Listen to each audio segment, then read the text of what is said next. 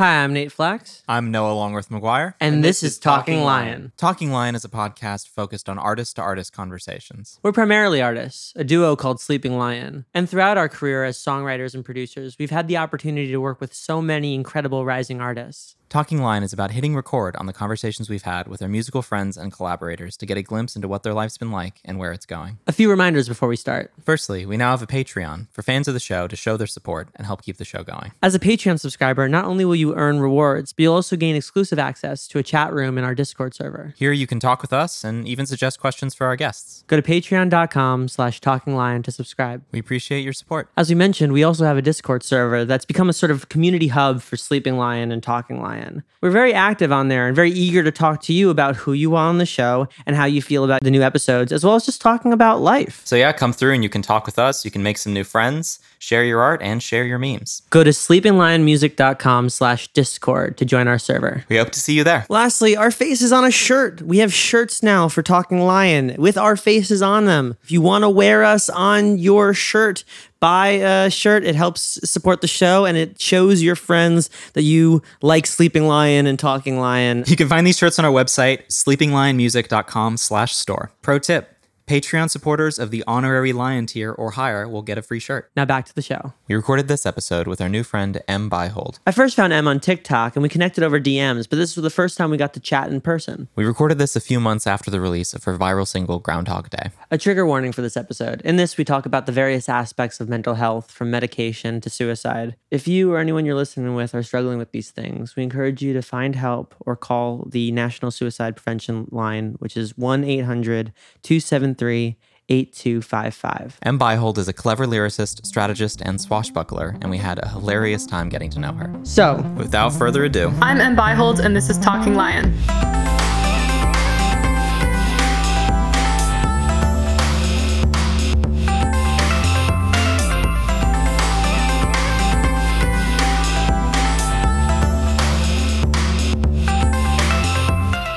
Well, hey. Hello. How you doing? I'm doing well. How about yourself? Not so bad. I was tired, and now I'm not tired. Fantastic. How are you doing, Noah? I'm all right. I'm hanging in there. Were you tired and now not tired? I am precisely the level of tired that I was, that I have been all day. It happened. It happened. A baseline which, which tired. Is, which is fine. I'm fine. I'm doing all right. It's nice to meet you, though. We were talking before uh, taping that we just like have a dozen and a half uh, mutual friends, um, some of which have been on, on yeah. the podcast. So it's it's nice. I always love when like the tangential friends become real friends, you know? Me too. Absolutely. But yeah, I think I think what I love about this like TikTok community that has sort of formed in the pandemic and in pandemic season two um, is that like, yeah, you guys all do collaborate or know each other or D M and, and whatnot. And we've made friends through the app. I mean, th- this season alone has been just like people I've seen on the For You page and then been like, hey, yeah. you're awesome. It's the TikToks. It's informally known as the TikTok the season. TikTok season. The era of TikTok. The era yeah. of TikTok. How how has your last like year and a half been vis-a-vis uh, the app or just in general? Well, so funny enough, so I graduated college in twenty twenty, June of twenty twenty, in my living room because of the pandemic. Where did you go? Uh, U C San Diego. Gotcha. It may be worth saying that I did fencing there because that's kind of a surprising Whoa. fact that people don't generally know. I love that. The, the singer of my like high school band did fencing. I always wanted to do fencing. I was always on the fence. That's a really, you know, that's a good one. Thank you. Thank I'm going to give it to you. We're on a, off to a great start. But basically, I graduated and I was applying to jobs every day for a year, not hearing back from any. Um, my friends were like, oh, download TikTok. And I was like, no, that's what the kids are on. And I don't want to do dances. And I, like, I didn't I didn't understand the purpose at all. Thought it was silly. We didn't either. Yeah, I mean, I feel like that's that's the story that I hear. Everybody who's like, like uh, over twenty-one. Yeah, exactly. Yeah. I was like, no. Um, but then I did. And then I remember my first video got like three thousand plays. And I was like, oh my gosh, like that's insane. Um, I mean, little did I know that's when a video doesn't perform too well. So that's kind of funny. We always change the metrics. I, I think that uh, we threw ourselves in, in when we were in college, we threw a party when we got like our first thousand mm-hmm. streams on like a Spotify song. And and that was a huge deal. And now, yeah, if we get that a day, right, like, that's a bad day. Right. Yeah. I totally feel that, because I remember seeing once that one of my songs hit fifteen K and I hadn't checked in a while, and I was like, just flabbergasted. And now I see a song hits five million. And while I'm grateful for sure, it just doesn't feel like as strong as it mm-hmm. did before. I don't know. No, I mean, we, we uh, this week had like a song we put out a couple of years ago, um, hit a million. It's actually the first song of ours to, to hit a million. Congrats. And it was, I mean, thank you. But, but it was also one of those things where I think when the song came out, we probably would have lost our shit if it hit that number. Now, right. now I was almost like overwhelmed by how little I felt. Yeah, yeah exactly. Yeah. And yeah. I've been writing about that a ton, like that exact feeling. Well, it's because we, we try to base everything in numbers. And then when we hit the numbers, we realize they're all just numbers, and we could have just moved the number that we could have moved the threshold of enjoyment, you know, anywhere. Yeah. Um, one hundred percent. Validation. Validation. So you were studying fencing or? Oh, I was studying communication and business. Um, but I went to college to do N C double A fencing because I had been fencing since I was eight. And it was kind of a difficult choice. Like, do I want to do music school because I know I want to be an artist, or do I want to have a backup plan? And I just kind of thought like, well, I didn't get into U S C. So there's that. I didn't get into U S C either. Heck yeah. Yeah, I, I applied Regis. for film. Oh, um, interesting. Yeah. Yeah. I mean, look, but we're here now. We're maybe, here now. Maybe if we did go, we wouldn't be here I now. Got a LinkedIn notification that U S C's film program like looked up my profile. And oh? I was like, do you guys want to talk? I think they regret their decision. Do you guys want to talk? I'll, I'll teach sound. Yeah, you absolutely could. U S C, if you're listening, I'm widely available. But yeah, I, I studied communication and business. And to be so honest, I don't know what communication is. I could not tell you. I think you're communicating great. I appreciate right now. it. Yeah. Thank you. So I guess we were successful in that I regard. Would say you're communicating at a collegiate level right now. Yeah. Oh my goodness. So, but not professional. Just ended up at the well, collegiate. Yeah, yeah. Well, you, you got the degree. Yeah. Yeah, yeah, yeah. Well, in a sense, you are a professional communicator. Like, in a sense, that is the job. That's true. Of, of especially with in the modern era of, yeah, of I mean, I guess artist, artistry. The, the communications to social media manager pipeline. Like, if you're running your social media, if you're getting viral videos on a regular basis, that's the that's the litmus, right? We can we can definitely translate it to sure, that yeah. line. I, I think what's interesting about you being a fencer is that I, I feel like I've always stood by, and it's one of the reasons why, despite the fact that we have a music podcast, I hate listening to music podcasts, is because I feel like you don't learn a ton from how did we write this song or how do we write that song, because songwriting sessions are so unique. Right. But uh, I love listening to like comedy podcasts um, and the way that they talk about construction of jokes, or film podcasts about how collaboration runs. And I read a ton of poker books because I, I'm a pretty avid poker player. And what I love is I feel like I've learned so much about the music industry from poker theory. That's interesting. Um, and I feel like fencing is a somewhat similar idea of, of understanding when is the right time to to strike, when is the t- right time to defend, literally exactly like and and under and understanding the advantages and disadvantages of of being aggressive against being defensive. Totally. Wow, you nailed it. I mean, for a for a non-fencer, that's insane that you understand that level of it. But like, well, it's all poker. It's all poker because because fencing is all about like rhythm and how you break the rhythm with like your distance, your speed, your you know everything. So it's funny because in lessons, like I'll be doing, I don't know, a wrist pick to a foot. And you, you do it in a rhythm where it's very constant, but then there's something called broken tempo, which is funny enough, what I'm worst at in fencing, where you like break the timing really quickly. And I think it's because I'm used to moving in a in rhythm, a tempo, you yeah. know? That's really yeah. interesting. Yeah. Well, and, and uh, similarly in, in poker, there's, there is table image to always uh, keep in mind. So uh, sometimes it's actually good to lose a hand um, to a hard bluff Uh, because of hard bluff, because you're advertising that you now have bluffing in your arsenal. If you were playing every hand for what you had, then people would know if you bet hard that you have something good and they would fold out of it. Right. If people know that you're capable of bluffing and you advertise that early by losing with a bluff, then all of a sudden your loss has become your biggest tool of advertisement. Right. I find that just like in music, it's so it, it a lot of those principles apply, that you take a loss on one thing to to win a gain in another. You know, maybe you have a, a a bad deal to get a bunch of Spotify numbers, but then you use those numbers to get bigger sessions and better deals. Right. You know, where do you take your your losses, and how does how do you advertise that a loss is actually a part of your toolkit, you know? So true. Everything is connected. It's all poker. My goodness, it's all poker. That's cool. Cool though. I mean, so how did you? Are you from Los Angeles? Yep, born and raised. Okay. Well, we don't see many of those. You guys, uh, New York native, mm-hmm. man of the world. I'm a man of the world. Man of the world. We love that. Yeah. And we, we we've been here for about four years. But h- how did you first get into fencing, and how did you first get into music? Because I think interestingly, you and you and Jay Maya, who is a mutual friend and a podcast alum, have a similar story in. You guys were studying one thing and not really thinking about doing the music thing. And then the pandemic hit and all of a sudden, you know, a couple hundred or million streams later, you guys are doing the damn thing, you know? I mean, I, I always knew I wanted to do music. I just knew it wasn't a safe path. And I'm someone who generally would go for the safer path. But I got into music around the age of six.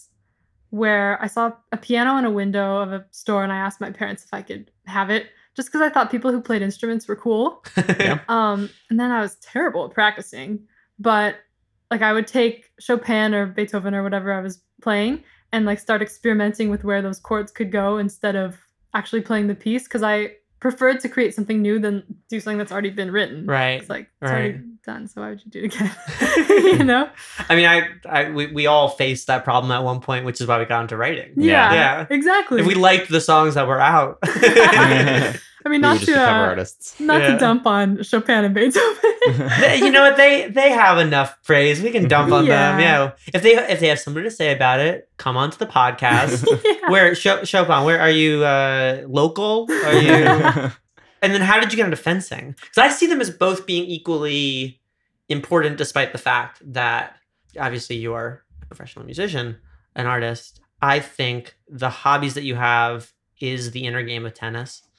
Yeah, because when it comes to writing and creating stuff, especially in our zeitgeist, a lot of it is about the mental game totally. Around it. It's how do you keep up with trends while creating a unique perspective for yourself, while collaborating, while, you know, work-life balance and handling uncertainty and variance and all that. So I always love to know where the bug comes from, but also want to know where the game theory comes from, you know? Yeah, yeah. Totally. I started fencing when I was eight. Um, my dad had been doing it since college. Oh, wow. And so he taught me, and we made our driveway a makeshift fencing strip, and he would wow. give me lessons, basically. Wow. Um, and then I just competed, I think, starting at maybe eleven, twelve, and then would do, like, national competitions and just kept it up until college. But honestly, like, you make such a good point because I think I learned more from doing N C double A fencing that's relevant to my career now than I did education-wise because... I mean, it was a lot about mental game. Fencing, they, they literally call physical chess. Right. But I had to work on a team. I was a captain at one point. So I had to do like, you know, taking care of other people and managing things. And also like just the stress of competition and, but also the excitement. Like there's just so many things. Well, there's a physicality to it too. Like, yeah. I mean, one, one of the things that I think is so, it looks so cool to watch, you know, in The Parent Trap. Um, but uh, but it's also just like, That that it is this blend of physical speed and and endurance with that chess component, right? Which I feel like, you know, yeah, Noah and I don't necessarily do physical stuff all the time. I bike a bit, and you you do yoga and yeah and and whatnot. But uh, when you have to stay up until three in the morning to get your distro deadline on time, that's endurance, yeah. And to be able to be as acute in, mentally in that moment. As you would be, you know, three cups of coffee and and, right. and eight hours of sleep. You know, is, uh, I think, I think it's interesting that you had that just off off the jump. You know, I definitely feel lucky to have had that experience. Funny enough, endurance was never a strong suit of mine. I uh, still struggle with it now, so something to improve on for sure. For sure. But you know, to go from what twenty hours a week of training to not really leaving my room very much. It's quite a difference. What do you think you learned from like your wins and losses in those games? Mm. Because you probably had some some great beats and some bad beats, right? Yeah. I think I learned a lot about perspective because when I was doing N C double A fencing, I qualified for the N C double A championships twice, which is pretty hard to do. And it was like my whole goal for, you know, N C double A fencing as a whole. Um, and I remember My second year, I came twelfth, and that's when you get All-American status. And I had like, I think something like twelve wins, eleven losses. What does All-American status mean? All-American is like you're bestowed in honor of doing... All of America. All of... Yeah. Wow. Precisely. Is that like Olympic track? No. I don't know about Olympic track. um, but I, just finishing in the top half of an N C double A championship is how you get it, I think. But I mean, it was a big deal for me, but somehow all I could focus on was like the eleven losses mm. and thinking like, oh, I lost that one five four. Like if I had just done this a little differently. But then I was like, why why am I programming my brain to remember all the negative things instead of realizing like, oh my God, I came in the top half at this competition, you, right. you know? So I think that's very relevant to this career too, where like, you're not always going to have everything you want. It's never going to be enough. And it feels that way sometimes, but it's just shifting your perspective to really appreciating what you do have. I think um, when we were in school uh, and we first started putting out music and our friends were putting out music and then they started to have better streams than us or whatever, I would like compare a lot like on the Spotify analytics. Yeah, I do that too. Yeah, I would do it every day and it would drive me crazy. And it made, I think it affected the songwriting. It affected the reason we were making the, our songs. It was, it was this pit for me. Yeah. And when we finally stopped doing it, when I f- stopped looking at the at the analytics, which I, I, I've been clean from analytics for three years now. Um, Teach me your ways. It it just suddenly feels better, you yeah. know? Like, and, and it also, I think when you're looking at it in that way, you don't get this other side, which is the tide can rise every ship. You know, maybe your friends are getting more streams than you, but they still want to write. They still want to hang. They still want to podcast, like whatever. You can still create this story together. And yeah, I think that understanding how the wins and losses come into play, but how how specific a loss is to, as a comparison. A loss is literally somebody's better than you. Yeah. And to be able to be like, okay. Yeah. Sick. Yeah. In poker, it's very easy to get tilted where somebody beats you. And so you're betting stupid because you are embarrassed by that beat. And and eventually you will you continue to make more mistakes. And they'll have you because they know they tilted you and you're out. Right. So I definitely have a comparable to that. Definitely. Yeah. So just knowing how to like keep even, you know, even keel, like that's how you have a long career in the whole damn thing. Yeah. You know, is like not being worried how old you are, how many streams you got, like all that, whatever. Right. That's how you just keep the car moving. And I, I definitely used to compare myself to my friends. Like I would be happy for them, of course, but I'd be like, oh, well, like I'm I'm not worthy of them because I don't have X amount of whatever. But at this point, like I'm just happy for everyone, just regardless of, of my situation. And it's such a better way to live. Well, yeah. Then everybody's eating on tunes. Like that's the that's the long and short is like everybody's eating on tunes, you know, like, and if If you are eating more on tunes, good for you. If you are paying rent on tunes, good mm-hmm. for you, all that, whatever. But for all of us to succeed in a space that we were told we couldn't, that the, the, the odds were against us. Yeah, to be having these worries means we're in the game anyway.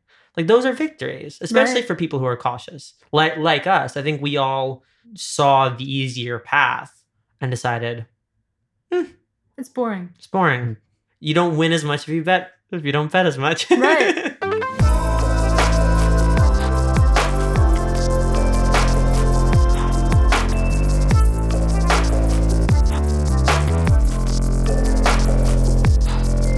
Stopping the podcast to shout out one of our sponsors, The Truffleist. Noah, you like to cook. I do like to cook. You're actually very good at cooking. I'd say I'm decent. But I think that the thing about cooking that you have taught me is that flavor is everything. Truly. You got to bring in little flavors that you wouldn't expect. And one of my favorite flavors is the taste of truffles. A great flavor. But we are so lucky to have The Truffleist as a sponsor for Talking Lion. Founded by Jimmy Coons and based in Long Island City, Queens, The Truffleist creates artfully handcrafted truffle products of the highest quality and flavor. While their truffles are imported from the countrysides of Italy, France, and Spain, Spain, they proudly source many of their base ingredients locally from small farms and artisanal producers. They offer a variety of truffle products, from truffle oil and truffle butter to truffle salami and honey to even truffle hot sauce. I love truffle hot sauce. They've also recently launched cheesesteaks by The Truffleist, so keep an eye out for pop-ups in your area. So bring the taste of truffle into your life. You can use the code Lion Pod fifteen for fifteen percent off your order through October thirty-first. Now back to the show.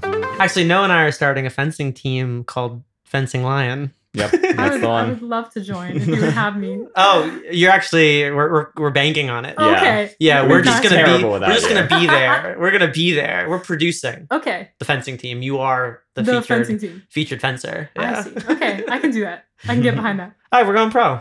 Done. Yeah. Easy. We actually uh, will uh, strictly compete with other uh, artists and podcasters. So I think ninety-five percent chance that we'll beat everybody. Ooh. And then we run into the one artist podcaster who also happens to fence, and we're fucked. I've actually thought about that. I've thought the way you're doing a podcast, I thought about like, what if I just got different artists to fence with me? I think that'd be a really interesting and fun really video. Funny. I think it would actually be a really fun video. I mean, as long as nobody got hurt. Oh, know? yeah, yeah. So, okay, yeah. So you you graduated in your house. Yep. And then um, basically every day felt exactly the same. Hence the writing of Groundhog, Groundhog Day, Day where I just posted the chorus. Like, I don't know. It just came to me on another day where nothing was happening. And I had only written the chorus when, when I posted it. And it's easy to say I'm okay. Hoping down these emotional ways. I'm sick and tired of living Groundhog Day. Day after day. Day after day. And then it started doing well. And I was like, well, we gotta, we gotta write the rest of the song now. And then I finished it in a Zoom session with Laura Jean Anderson. And pretty much within two weeks, I got it produced by a good friend named Ian Walsh, mm. who nailed exactly what I wanted. And I mean, it's awesome. Thank like, you. It it has this like like Regina Spektor vibe to it, like very time. like Eat era of it, but like but there's a almost like a Billie Eilish sensibility to mm. some of the choices in the production. Um, I think like in how you sound, how you blend, and like everything. So it's like oh, it's this older and newer thing kind of like coming together. Literally, I describe myself as like a wannabe modern Regina Spektor in every single session. You hit it at every nail. Thank in you that. so, so yeah. much. I am obsessed with her. I wouldn't be writing music without her. I and literally wrote a note that was like, "Bring up Regina Spektor." Good job. You did well. When I was in fourth grade, my mom put me in this like theater camp, and I remember someone was singing "The Call." Oh, wow, yeah. On stage. And I, like, felt like I had completely transcended from my body, which is super dramatic for a fourth grader. No, but, like... But I was like, I want to do that. I want to be able to make that. Um, and also my piano teacher at the time, Jameson Trotter, had had shown me Regina Spektor and, like, Fidelity on the radio, those kind sure. of songs. So I just, like, did a deep dive into her as an artist. I love Regina. I was a big Ben Folds fan, too, and mm. their collaborations I love. Um, Hero in five hundred Days of Summer, like, always blew me away. But right when we started getting into like writing and production, my friend showed me Dance Anthem of the eighties, which I hadn't heard before. And that song is my favorite song by her. Like, yeah. I know it's a little bit out there for her stuff, but the way that the bridge like contextualizes the entire song, I'm like, that is magic and math. Like, I have no idea... like harmonically, like all the things that went into making that song work is crazy to me. Right. I feel like she has such a fresh take on music and mm. like so many people do the same thing, which is fine. But like she's, her melodies, her lyrics are so unpredictable and out there that I'm just gripped the whole time. And she makes it challenging. But yeah. like mm-hmm. it's, it's something, you know, we're seeing in media a lot, like fucking Squid Game is the number one right. show right now and probably still will be when this episode comes out, but like watched you it know, right before I came here. There we go. It's like the the more that we trust our audiences with a little bit of complexity and weirdness and whatnot, um the more like, and it maybe takes a little longer, but you do see it in like Billy and Olivia Rodrigo and like all that stuff of like the, the more you challenge the audience, the more they are going to be invested because they were challenged. They were challenged. Right. They if put you, in the effort. Yeah. yeah. You give somebody a crossword puzzle, they're going to finish the puzzle. Funny enough, you know? I, I covered Dance Anthem of the eighties when I was in like sixth grade. You got to find that video. We got to splice it in right now. And I was one hundred percent too young to be singing that song. So I didn't put in the work then to understand it. Oh, I guess, yeah, meat market. Didn't really think about that either. Also the watching each other sleep. Oh, yeah. Oh, and then walking through the city like a drunk but not. With my slip showing a little like a... Oh, it's a very sexy song. It's a very a bit, sexual song. Bit. I forgot it's a sexy song. I just thought about people eating and sleeping. I'm innocent. Exactly. We're innocent. It's not our fault. Yeah.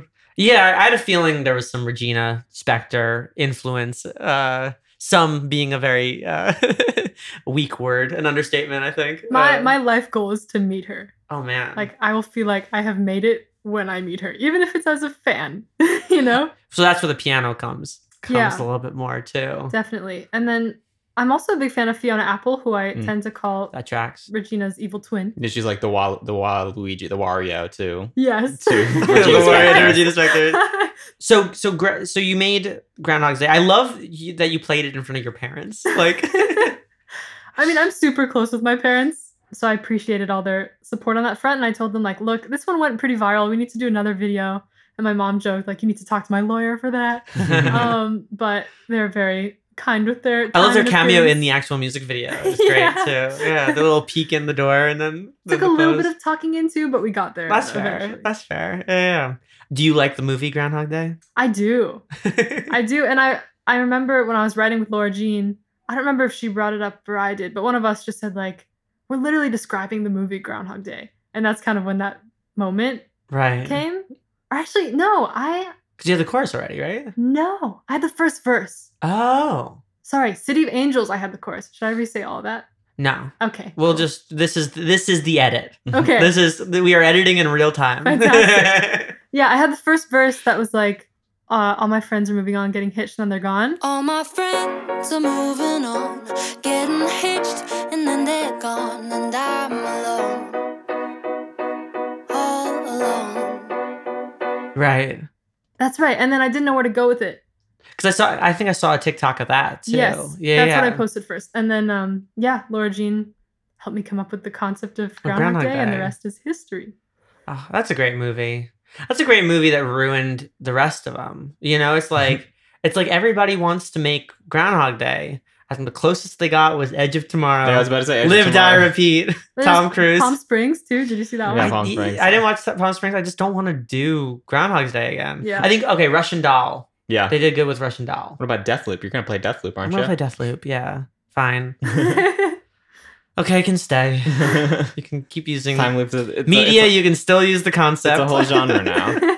But, but Groundhog's Day it's is... the Groundhog's Day genre. Yeah, exactly. Yeah. And I learned recently that Eminem also has a song called Groundhog Day. Whoa. So that wasn't the best decision, given that I'm an M.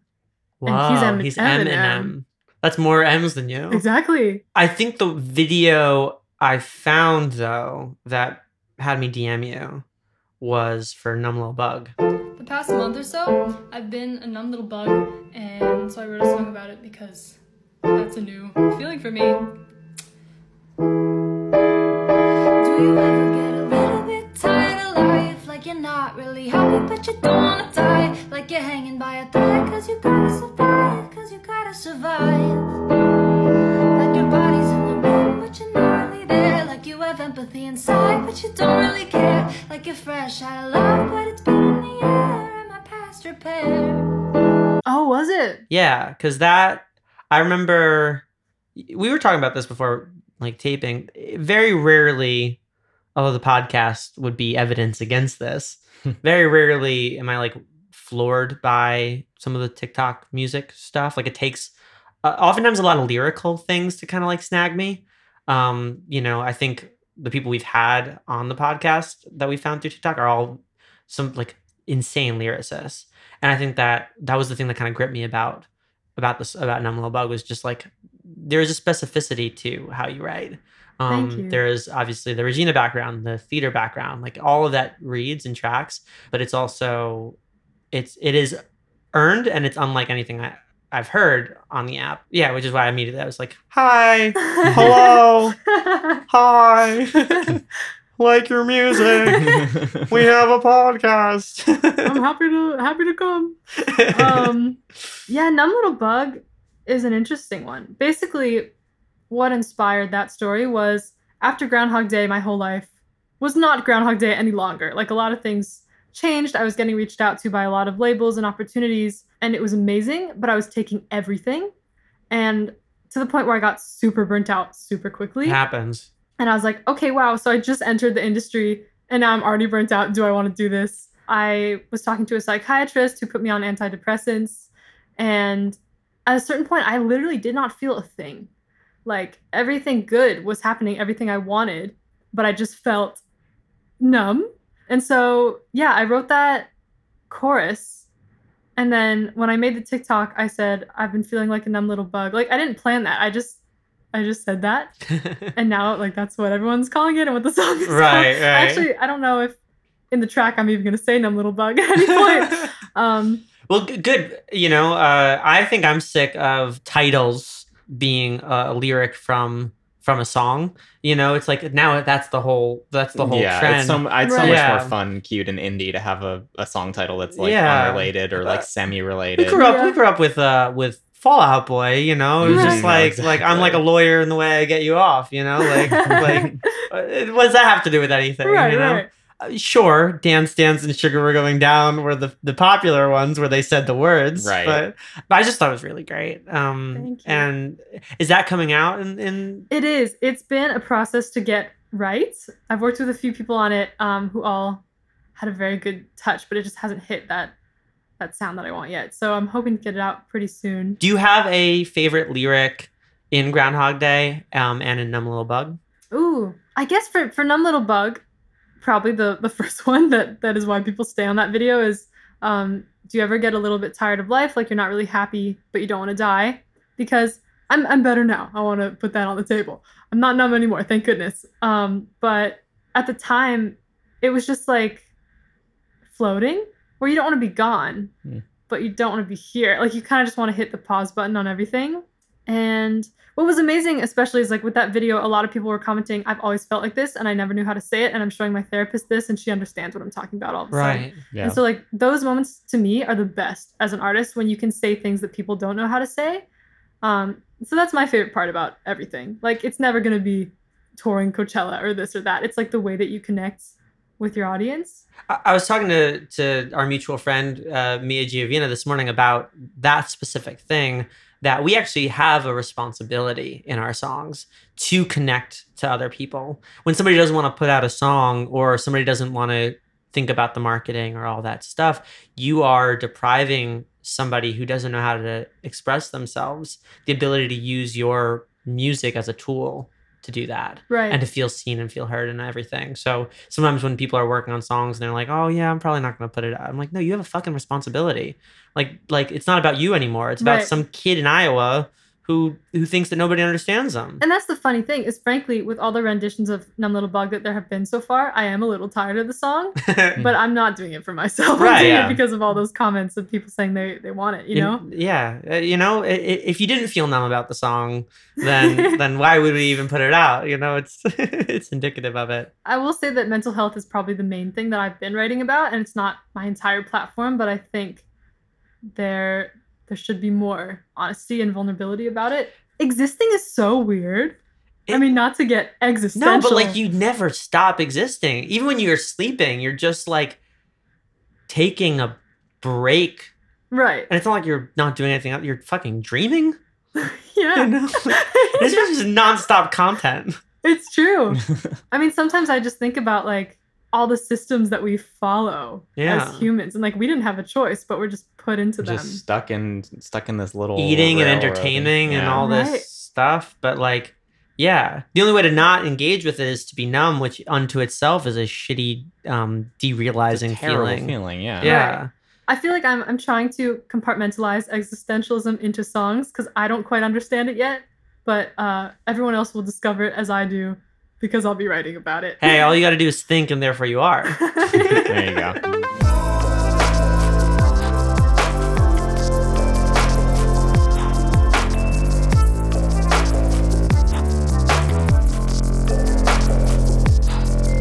pausing the podcast to shout out our sponsor, New Wave. No, I've been drinking coffee my entire life. You know, as a as a Roman, same. As a New Yorker, absolutely. It's our birthright. It's our birthright. We came out of the womb drinking coffee. Fully caffeinated. And the thing is, is that we're not getting any younger. That's true. And we're not getting any less anxious. Oh, man, that's true, too. I'll say I have loved coffee my whole life, but lately, it hasn't really been agreeing with me. How so?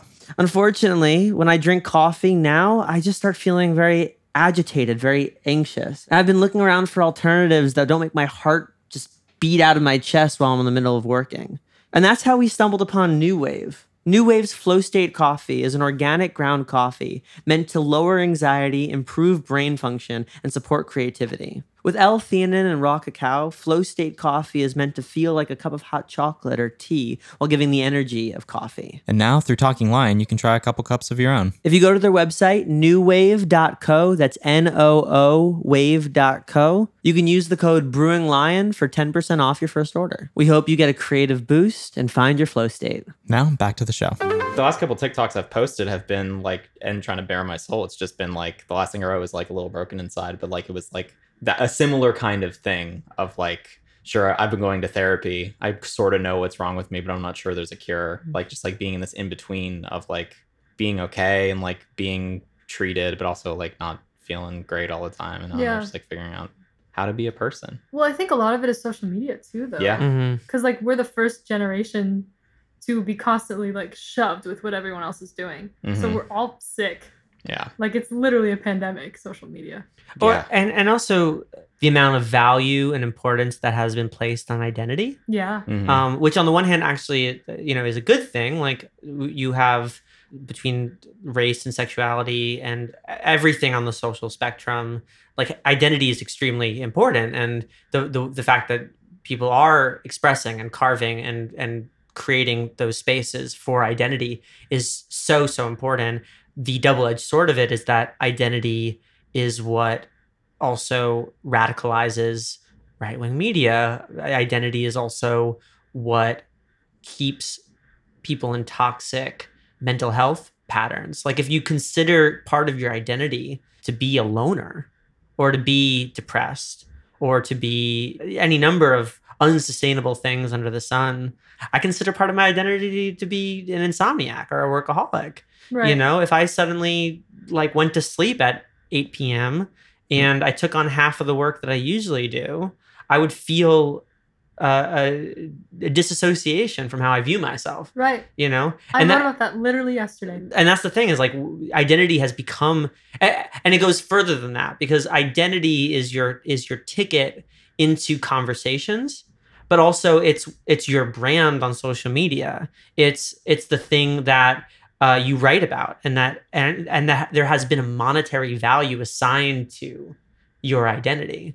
So uh, I think that's tricky, especially when you want to heal. Right. Because it makes a lot of the cures feel almost worse than than the diseases because part of the cure is almost like a depersonality process. Yeah. You know, changing fundamentally your identity. But mm. also even just like branding as an artist is something that's a little stressful for me because you're you're in a box of what you expect other people to think about you. You know? Right, mm. right. So I feel like I always need to be kind of happy-go-lucky and a little sarcastic and like I need to stick to certain emotions and certain colors and certain like this and that and not able to just live without thinking about inconsistencies. Well, and know? that's that's the double-edged sword yeah. of the responsibility that we were talking about earlier. If we have a responsibility to how we're perceived by people as well, yeah. Yeah. Uh, for their sake, right? You know, what does that say about what does that say about our ability to experience stuff on a spectrum? Though I think uh, there has been an interesting transition of just like allowing celebrities to be multidimensional people. Yeah. Um, but it's one of the things that like one of the reasons I don't like comment on like celebrity relationships. Whenever it comes up in conversation, I'm like, I don't, I don't want to fucking talk about John Mulaney and Olivia Munn. Yeah, I don't want to. I don't. Really uncomfortable. I don't want to talk about somebody I don't know. Yeah. I, I think I, I, I was having because I was I was in one of these conversations recently about John Mulaney and Olivia Munn, and I was I was thinking to myself like, this makes me really uncomfortable. I it feel I feel so detached from this conversation. I kind of reasoned my way out of it by thinking about it like we're not actually talking about these human beings. Like right. we're, we're using these human beings as proxies to talk about ideas that we hold close to us. Like about relationships. About relationships. Yeah. We're not talking about John Mulaney and Olivia Munn. We don't know Olivia Munn. We're using her as an avatar to say, oh, I've met people like in this in the past and they've made me feel this way, and I'm processing those feelings via Olivia Munn. So true. The only space where I feel like it's okay for us to comment on the people specifically is The Bachelor. Yes. Yes. Because that's what they signed up for. That's what they yes. signed up for. Slucian fucking protocol. Exactly. They can be edited however the producers want. Exactly. Exactly. And we're good. Like that's that is what they signed up for. Yeah. they they they're suffering for our entertainment. They, right. they, yeah. They, they they signed the Faustian bargain to become characters. Yes. And that's what they want. We will eat up their and sweet we, suffering. And we'll eat up their sweet suffering. I think that's part of the head trip of being an artist, though, is that we we are we are trying to become reality T V stars, but we are also the editors. So we have to literally have that back and forth within our our personalities and our bodies of totally. What to edit and and and what to give ourselves a villain edit or not, or to give ourselves a good edit. And just being on either side of that equation is enough to drive a single person insane. Producer manipulation. But being being on both sides of that equation at once with TikTok as the lens is is. maddening to think about. It's fantastic that we have these outlets of opportunity, but also it's way too much to keep track of. I haven't met anybody who has had a healthy relationship with the app. Yeah, mm-hmm. Absolutely not. Even people who have found great communities or have self-diagnosed their A D H D with it. Like, yeah. The yeah. um, I, I have a time limit set for forty-five minutes. I reach it every single day. Oh my God. It's sickening. And my whole point in setting that is to not reach it, to not get that notification. And I still do. But then, I mean, the other side of that panic for me is, okay, if I spent forty-five minutes on TikTok as opposed to forty-six, and I found you on the forty-sixth, mm-hmm. right. we wouldn't be here. That's true. You know? I, and I have made like really good friends from that forty-sixth minute. Yeah. And I, and that's that I think feeds a kind of addiction. Yeah. Um, especially my kind of like obsession with chaos and how all the threads are so thin and how we're all yeah. connected and meet each other and all that stuff. Yeah. The other thing is like, you need to be on top of trends to, to know what content you should be posting. So like mm-hmm. berries and cream talk, for instance, if I, if I was on for five minutes, I'd be like, what the heck is going I, on? I was not on the app for like a little bit because I was traveling. I broke my shoulder. I was, you know, I was just like, didn't, wasn't engaging for yeah. a sec. And I missed berries and cream. I completely missed the trend. It, That's my fear. It happened so fast. Right. I missed the entire trend. Right. And then all of a sudden you're out of the conversation. Yeah. That's crazy. Terrifying. Berries and cream. Berries and berries cream. And- the thing is, like, I kept thinking, how can I fit berries and cream into Groundhog Day or this or that? Right. Like I was trying to, I didn't in the end, but like, I, I'm always thinking about how can I incorporate this trend into a music way where it's relevant? Like, I don't know if you saw the video of that girl doing all the funky skips no, on the track. No. She was doing like very rhythmic skipping. So I did um like the physical activity skipping. Yeah. Yeah. Uh, so I did like a, a song to it, and it oh. it doesn't make sense, but, but like again, it's just like thinking in a different lens. Like how can you collaborate? Mm. And for what it's worth, like this kind of like super fast content output is creating really great quick songwriters. It's mm-hmm. making great quick producers or video editors or just general comedy or, or content creators, which, you know, is giving incredible tools to a younger generation to be self-sufficient and to be multifaceted creatives. And then on the other hand, we all just gave a shit ton of free advertising as a community to Starburst. So, you know, There's no, there's no, like, there's good and there's bad and there's bad and there's good and there's good and there's bad and we all need therapy now. Yeah. Like, can that be my next song, please? It's good and it's bad and it's bad and it's good and yeah. it's good and it's bad and it's bad and it's good and we all need therapy. You can sample it from the podcast itself. Okay, yeah. Fantastic. five percent, I'm calling your manager.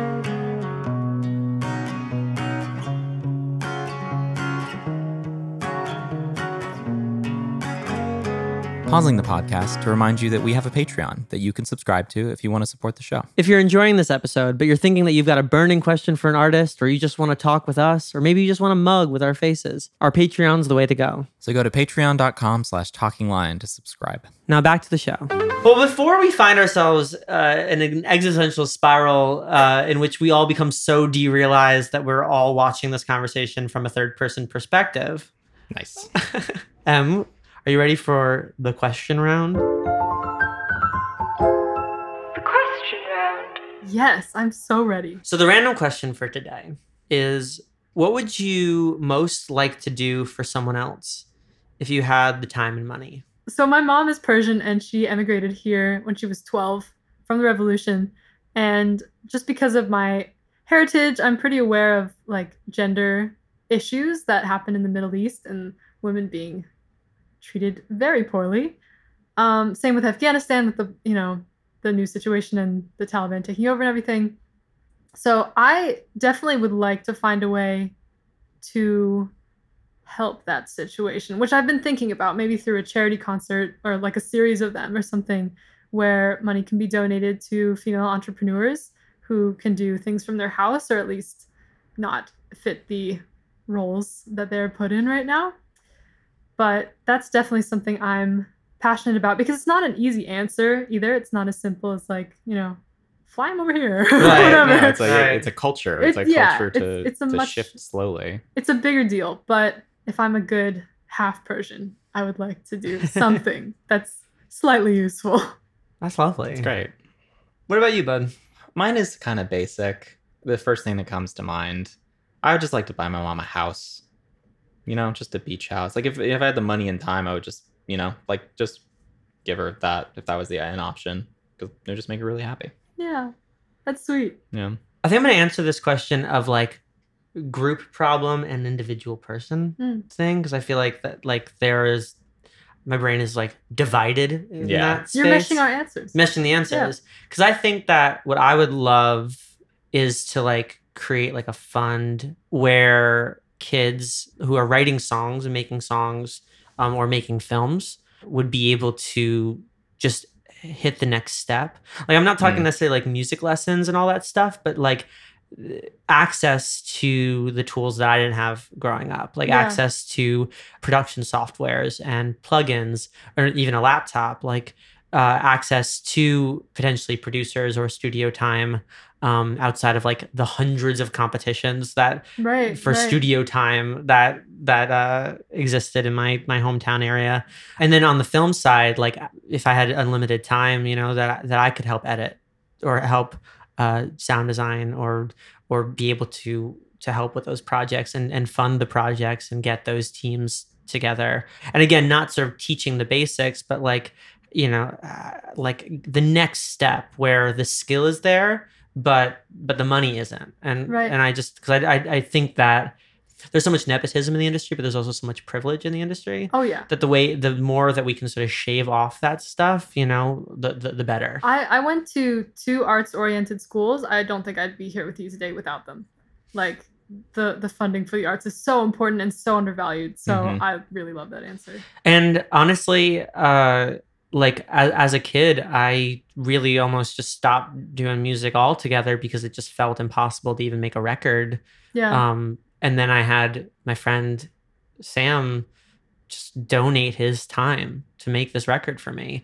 And that at least kept the momentum going long enough to do Berkeley and meet Noah and, and all that. But I don't think if it was for his extreme generosity as a, a fucking adult, you know, uh, I don't think... And and the opportunity that he had, like he was working at a at a college that had a studio, so he didn't have to pay for the time. It was just it, it was just his time, you know. But yeah, uh, you know, if it wasn't for that, I don't know, I don't know. So that's I think my bigger project, and maybe something I'll I'll get to in my lifetime, and then something something that I could do for for um for someone else. Just make sure that my friends are good. I. I want to get my best friend a girlfriend. uh, a noble cause. Yeah, just just being able to to sit down with everybody I love and being like, what do you need? Okay, done. Yeah. You know, like that's that made my heart feel good just even thinking yeah, even about, thinking it. about Aww, it. It's really I'm tearing sweet. up a little bit. I love my f- so much. That's a good random question. Uh, that's a really good one. I like that a lot. I feel like my answer was too dramatic. No, no yours is what? Are you kidding? That's great. All right. Next question in the question round. What is your phone background? My phone background? Yes. It is, which one? I guess both. Both. Okay. The first one is Mono Lake. Ooh. Uh-huh. Where I actually, I went there. You got mono. I did not. No. Unfortunately not. Um, I went there with my best friend like last month and we went when the sun was going down. And we didn't take the correct path, so we had to call nine one one to get out because we were there when oh. it was dark. Wow. Oh, no. So that's probably more of a story than you were expecting. And then um, the the other one is Yosemite, because ah, that was another stop on the trip. Nice. Loved Yosemite. If, if I may ask a follow up question, yes. why why is that your phone? Do you just like the picture, or is there something about the memory that of, just, of getting trapped that you connect with? I like the memory for sure, but also just the colors and the okay. the nature and the open sky. Like I, I like that with my technology, because I need to be reminded that there are plants. Yes, you yeah. get it. Yeah, I love I love vistas yes. as a background. Next question: do you have a non-musical hobby other than fencing? Because other than fencing, discussed that at length. Um, I've gotten really into embroidering Ooh. over the pandemic. Very cool.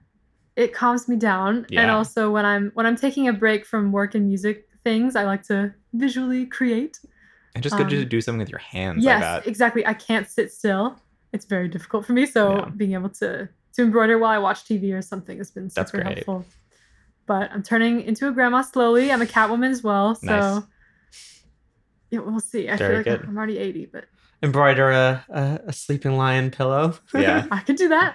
A little, a little barter that we got going on here. Yeah. All right. Very important question. Mm. The most important question. The most important question. I'm scared. You should be. Okay. Would you be a pirate?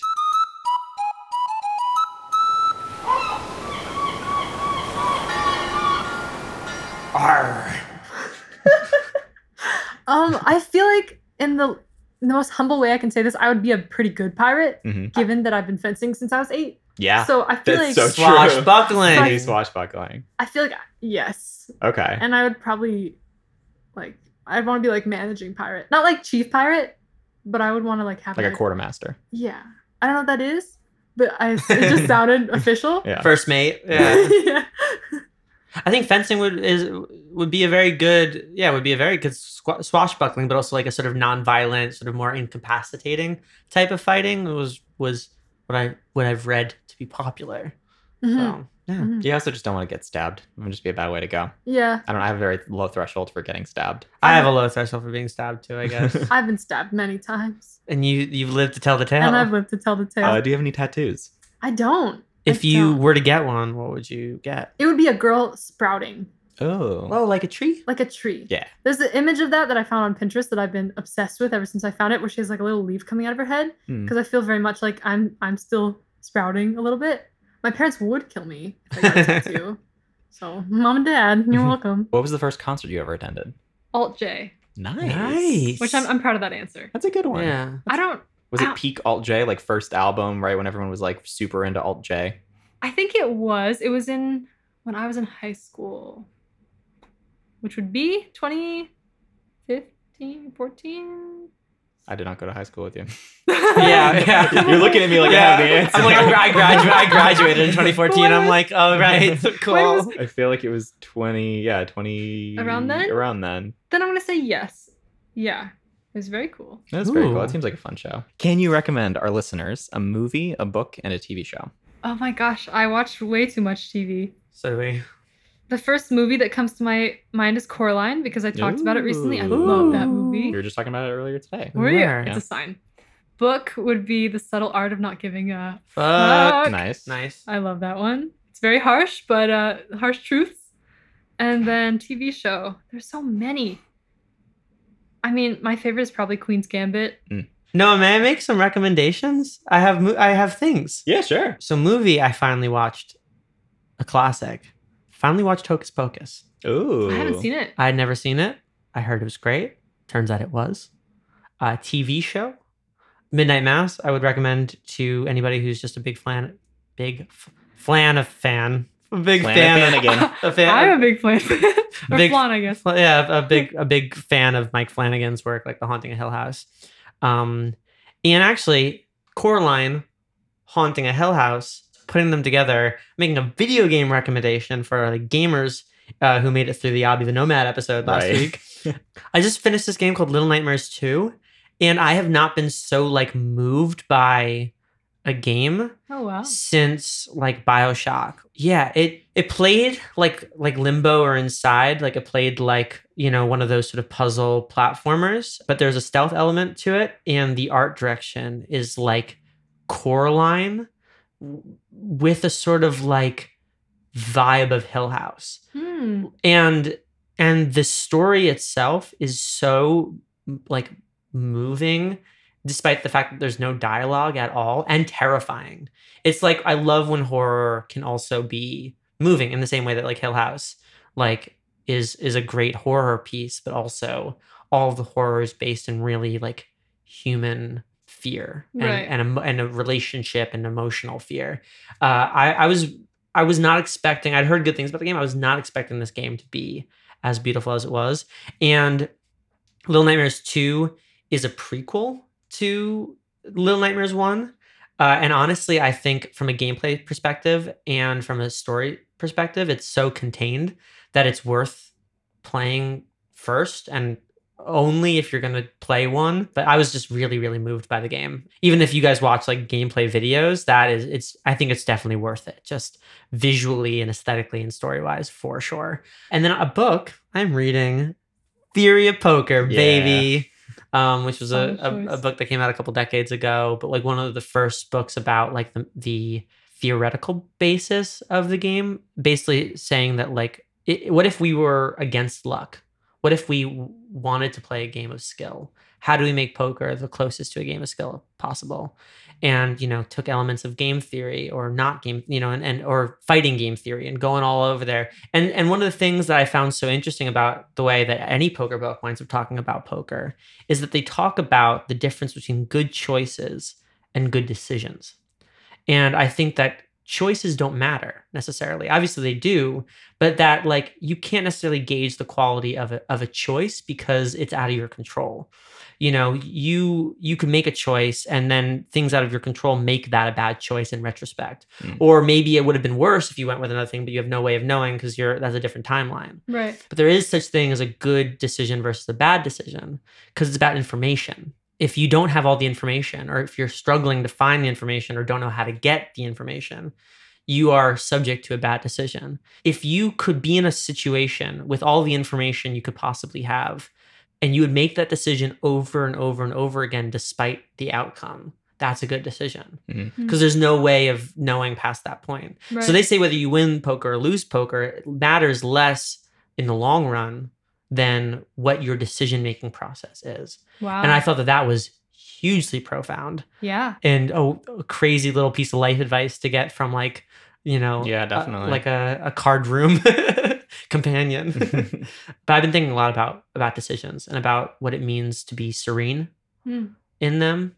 And that's the thing, is like getting the as much information as possible and then being okay with whatever the outcome is because you are happy with the decision-making process. Yeah. So Theory of Poker, that's what I got out of that. Wow. That one's really marinating. Yeah, because like it's that. Also like with music, some some bigger things happened that I had always dreamt of, but I, I realized I wasn't necessarily happy. And it was like, I'm just thinking about how, you know, celebrities you always assume are living their best lives, but they're they're often not happy. Right. And that's very much what you're saying in decision making and just living with choices that are peaceful. I don't know how to. No, because you can make consistently bad decisions right. and wind and they wind up being good choices right. because of luck. Yeah. You mm-hmm. know, at the end of the day, or just because of how the winds change. Right. But part of a good decision is, if this goes a certain way, will I be happy with the outcome? Is this how I would want to represent myself?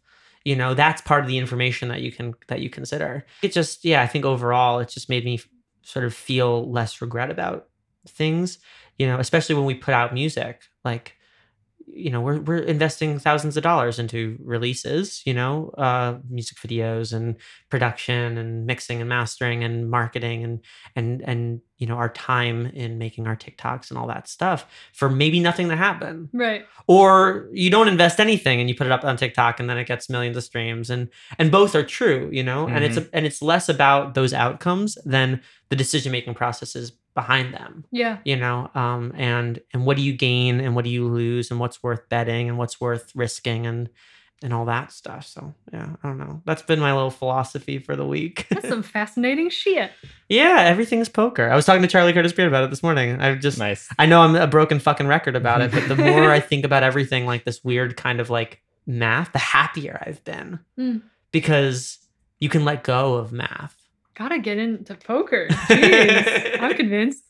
Well, it's, I, I think it's less about the specifics of poker and more just about like finding a meta, like finding the metaphors that right. fit your life. Right. I mean, it's fencing. It's fencing. It's, it's, exactly. It's everything. Like, yeah, it's the inner game of tennis. Like yeah. I, that's why I think people who don't play tennis read The Inner Game of Tennis, because the book isn't about playing tennis. It's about mentally preparing yourself for a competitive task. There's a, a quote from Stephen Sondheim's Sunday in the Park with George that I really like, which is, um, though the choice may have been mistaken, the choosing was not. I'm going to be thinking about that one on the ride home. I like that a lot. All right. Do you have a scar with a story? Ooh, yes. I have two. Okay. One was in Mono Lake when we were, when my friends and I were taking the path that wasn't correct. And there were like all, all this brush around us. And I got scraped. And so now I always think about Mono Lake and not choosing the gravel path that you're supposed to take down there, and the two mile like in the brush situation. So that's one. Must have been a pretty bad scrape. It was. It's on my knee. It's not the best. Well, I, I have a scar from just like a, a scrape from hiking. Mm. Yeah, especially if they get a little infected, which yeah. they yeah. are tend to if you're right. scraping up in the dirt. Yeah, yeah, that's fair. The other one was when I fell during cross country practice in middle school for running. For running. Wow. I thought cross country was track. So I was like, well, when do we get into the shorter distances? And we never did. Oh, no. But I did fall on a rock and it went into my knee. Oh. The word cross country didn't tip you off to I, the length of I guess I wasn't quite wise enough at the time. Uh, but then it was bleeding and everyone was calling me cripple. No. And, uh, That's, it was a time. High school's fucking brutal. brutal. But you've always been chasing your dreams. Yeah. Running after them. Um, all right. What are three thoughts you have at this very moment? Three thoughts I have at this very moment? At this very, very moment. moment. Oh my gosh. Um, I have a rehearsal at soon. For show? For show. I'm playing U C Riverside tomorrow. Ooh. Under their bell tower. Ooh. Well, you'll have already done it. It's in the past by the time this comes out. So. I played U C Was it great? Was it excellent? It was fantastic. Um, and I, I'm slightly stressed because I haven't really rehearsed a lot. That's how I know you'll be good, because exactly. you'll be in the moment. Also, yeah. it's already you've already done it, so there's nothing to right. worry about. I yeah. did. I did you a did fantastic great. job. Yeah, yeah, that's, um, that's kind of it's like in the back of my mind, because that was sort of my my thing that I should do at some point. Second thing, two more thoughts. Second thing, um, I've been looking at that moon behind you a lot. I like it. It's, the, a, it's, it's like a moon shelf. A moon shelf. I'm really into moons and lunar stuff, and like I actually I just. got an S corp for my taxes. Ooh. But I called it Moon Mischief. Ooh. We were talking about, we were DMing about trying to find an L L C name. Oh yes, yeah, yeah. I, I pitched Groundhog, uh, Groundhog Records or it whatever. Was, yeah. It was a good one, but I had to go with that lunar imagery. I like the lunar, yeah, yeah. So that would be my second thing. Third thing, I don't know if there's a third thing. No, there's always a third thing. Is there? Dig yeah. Deep. Maybe what I said earlier. My friend lives around the, the block from mm. you, and I feel like you should become friends. Sure, be friends. What's his name? Uh, Jeremy. Jeremy, hit us up. Yes. Yeah. What What's on your minds?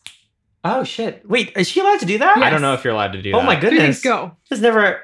Oh, it is a harder question than I thought. Yeah, no, it's, it's really tough. Okay. Um, I I am I am I am really enjoying this conversation. I feel like I feel slightly better coming out of this podcast than I did going into it, which I think is nice. It's oh, always good. good. I feel um, like I should have said something like that too, but I thought... I, I didn't, but I also really enjoyed this. So thank good. you guys very much. Um, I am stressed about the mountain of many different tasks I have on my plate, but um, I, like I said, I'm I'm in a good mood now, so I'm trying not to worry about it. And I, uh, my girlfriend made this salmon dish last night that she refashioned into leftovers. Oh, uh, that was like this rice onigiri thing, and I was just thinking about that because food is always what comes to mind when you get asked nice. this question. Sounds I've delicious. never seen anybody so excited about leftovers since the finale on H B O. Nice. There's a show called Leftovers. That one was above my head. It was too good. Okay, thought one is uh, when you mentioned that wall, I was thinking about how our original plan for that wall was to put up sort of like old school two-dimensional movie posters uh-huh. based off of like made-up movies from Infinite Jest. But then uh, I was thinking about that I actually finally got in touch with somebody who makes like minimalist movie posters, but that I'm not sure if I want the Infinite Jest ones anymore because it's been years since both of us have read it, but I just played this game called Little Nightmares and they really like, they made Hill House posters. And I'm like, well, what if they played Little Nightmares and made a Little Nightmares poster and then I could get it in my room? uh, so that was my first thought. Nice. um, with a with a, a major, with a uh, implied shout out to at Walker Wynn, W Y N, Wynn.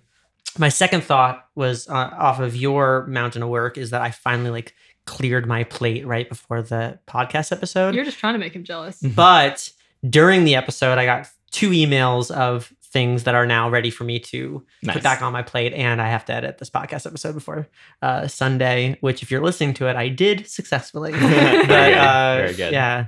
And then the, the third thing I'm, I guess I'm thinking about, as always, is uh, is poker and Sunday in the Park with George. Uh, I want to have a game on Friday before we leave for our show in Boston.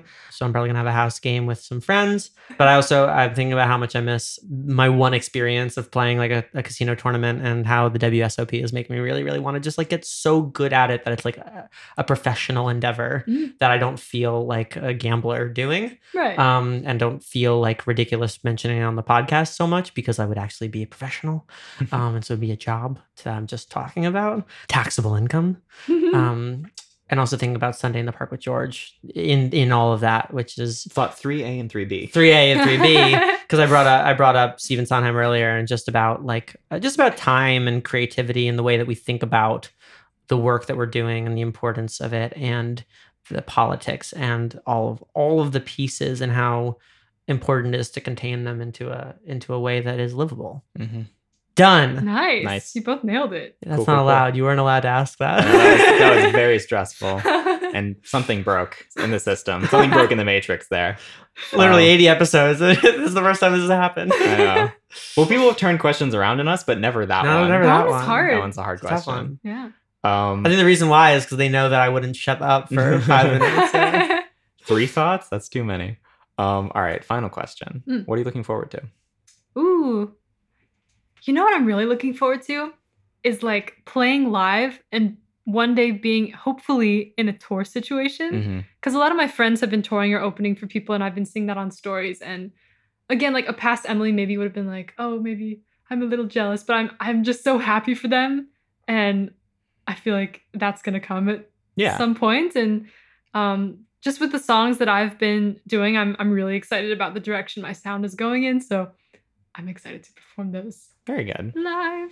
Exciting. Well, Em, thank you so much for coming on the show. It's so nice to like finally meet you and and connect the dots of all of our friends into a beautiful constellation. Yes. Mm-hmm. And we're just we're fans of your music and of your writing and of your swashbuckling. And we we wish you all the best, but hope, since we are L A neighbors, that we can hang and write and do all the things. Yeah, um, absolutely. But thank you so much for being here. Thank you both for having me. Thank I really you. appreciate it. We'll talk to you soon. I'm sick and tired of living Groundhog Day, day after day, day after day.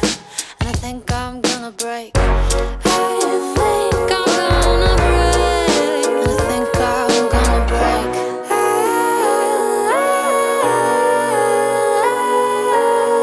ah.